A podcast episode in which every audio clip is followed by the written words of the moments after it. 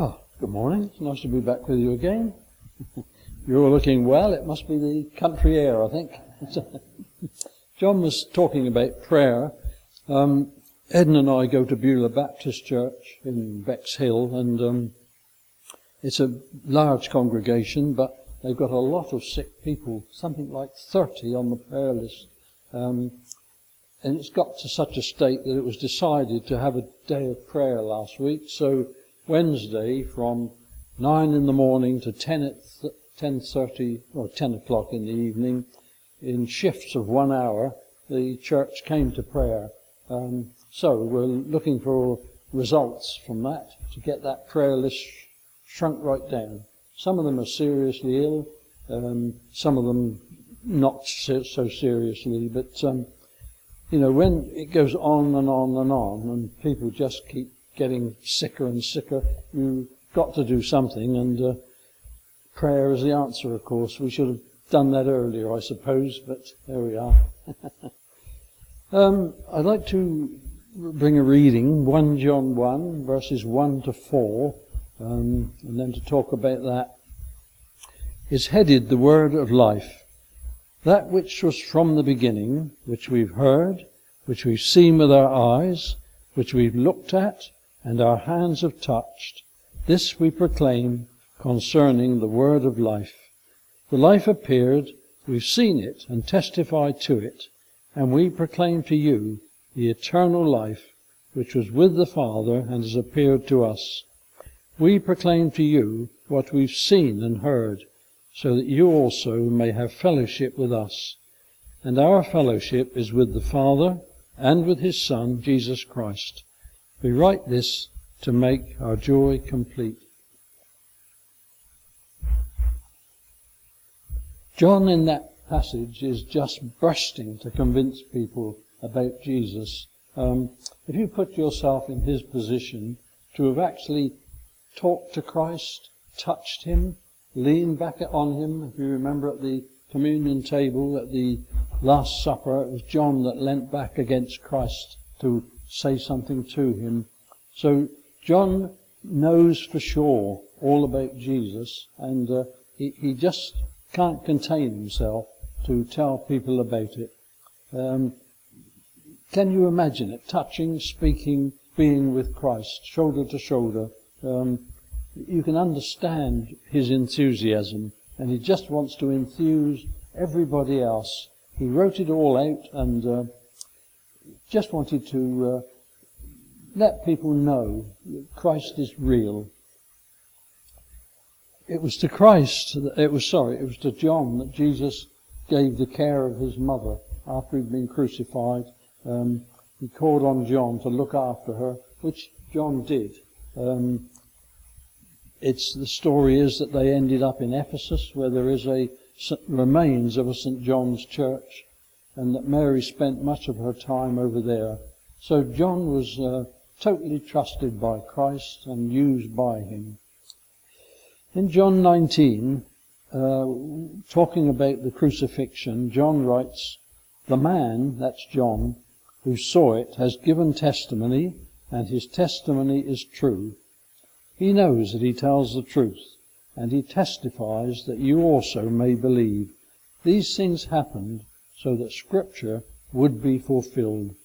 Not one of his bones will be broken. And as another Scripture says, they will look on the one they have pierced. So John did his level best to spell out the truth of the death of Jesus and his subsequent resurrection and the other disciples back this up with their writings. They all agree with what John had to say. Luke in Acts 1 says Jesus showed himself to the apostles and gave many convincing proofs that he was alive. Paul in 1 Corinthians 15 says that after Jesus appeared to Peter and then the twelve, he appeared to more than 500 of the brothers some of whom were still alive when Paul was writing. So there's little reason to um, doubt the truth of the gospel. Um, for 500 people to have seen him, and some of them uh, had passed on by the time John wrote this, but many were still alive at that time, still talking about what had happened. And it went all around the area, Jerusalem and Israel and all around. Um, Israelis tend to tell the truth. Um, you remember in the Six Day War, um, we had all kinds of reports coming back from the countries around Israel about what was happening, but most of it was a pack of lies. The only ones you could believe in the end were the Israelis because they told it as it was. It was a difficult time for them, um, and there was noted about it that God was honouring their honesty. Um, troops, I think they were Syrian, with tanks who were about to descend on Jerusalem, got right close to the city, and for some reason, and even the tank crews don't know, they stopped and turned back and retreated.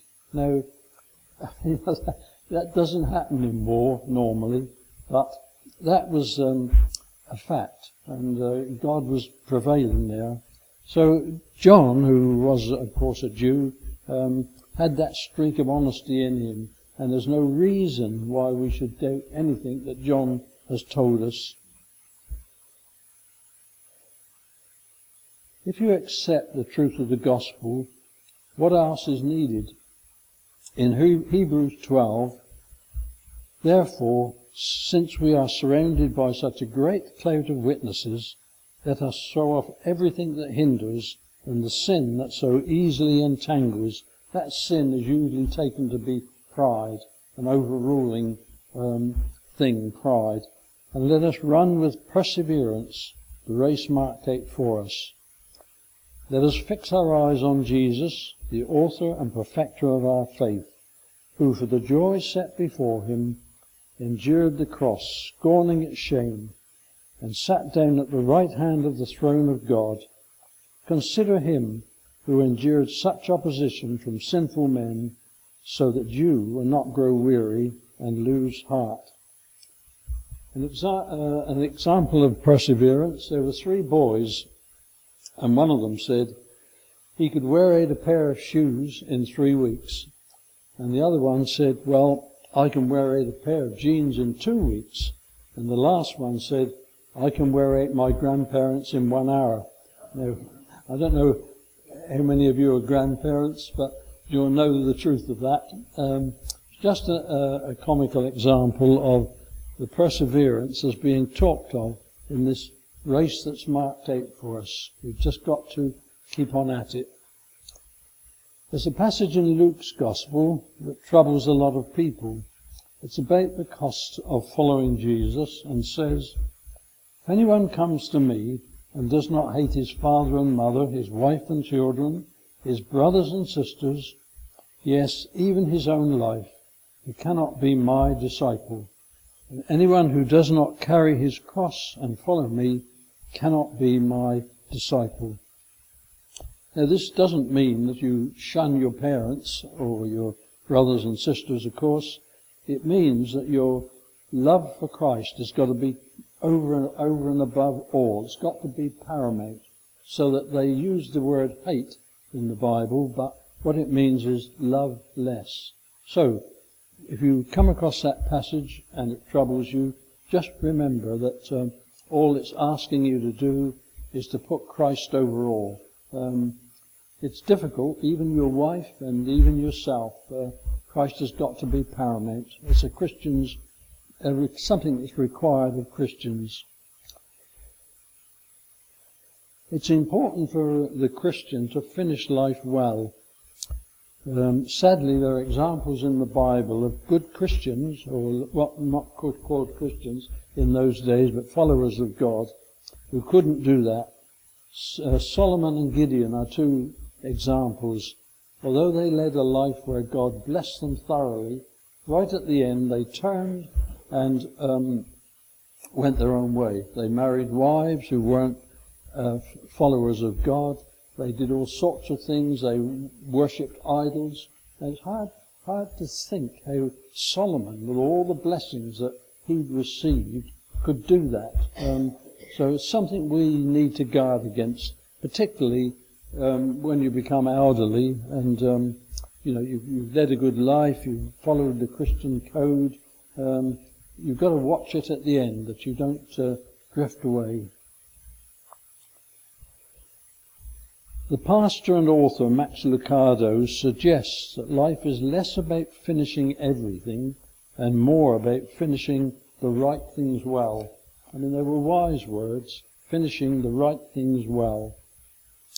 It's all too easy towards the end of life to think, I can't do that now, and anyway, I've done my stint. I had a grandson, and uh, I think he was about uh, seven or eight at the time, and his favourite saying to me was, You can do it, Grandad. Now, I ended up on the Big Apple at Hastings at the fun fair, and I hate those things. They go round and back and forward, and you, you, you know, you get dizzy. Um, uh, so I fell for it every time. Every time I took him down there, he'd say, I want to go on the fair. And I'd say, no, that's not what you want to do. Let's go and have a toffee apple. But he would say, you know, that big apple, you can do it, Grandad. And I'd finish up on that wretched uh, thing again.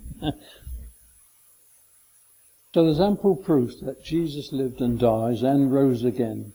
There's no reason to doubt that he will come back again. People never believed that Christ would come the first time. They waited and waited and waited, despite the prophecies, um, 500 year prophecies in the case of Isaiah. But he did come, and he will come back again. There's no doubt about it. We've just got to persevere on our faith for as long as it takes. I don't know whether you remember, some time ago when I was here, I mentioned that book, Heaven is for Real, and I believe a number of you bought it and read it. Well, it's uh, apparently sold 10 million copies. It's been put into 39 languages, and now it's being turned into a film, which is being shown in the United States, uh, to great acclaim. Box offices are uh, overwhelmed, and it's coming here. And I think probably within the next month or so it'll be being shown here. I think it's probably worth going to see because it's made such a huge impact throughout the world. It's had a lot of critics. You know, a lot, a lot of folk have really condemned it, and the um, the guy that wrote it, that was um, Todd Burpo, um, has, has even been attacked. He had to have protection. so, um, but he stuck, he stuck to it, and uh, I believe that he, it is true. There's no reason to doubt that it's not true. But anyway, for what it's worth, I'd just like you to know that um, you know the film will be coming, and its its name, of course, is Heaven for Heaven is for Real. So if you've read the book, you can see the film, um, and uh, hopefully give you a better insight into it. Hollywood apparently has done extremely well on this. They often doctor things up, but I gather they've been pretty true to the story, what the book said. Well, I don't want to say any more this morning. I just want to emphasize that, that um, we've got a good God. John has proven that he is a real God. The resurrection was true, and that all the things you read in the Bible you can accept. So can we pray along those lines? Dear Lord, thank you for the Bible and the details given, inspired by the Holy Spirit. Help us to persevere in our belief, strengthen our faith, enthuse us with a love for the triune God, Father, Son, and Holy Spirit. In Jesus' name, Amen.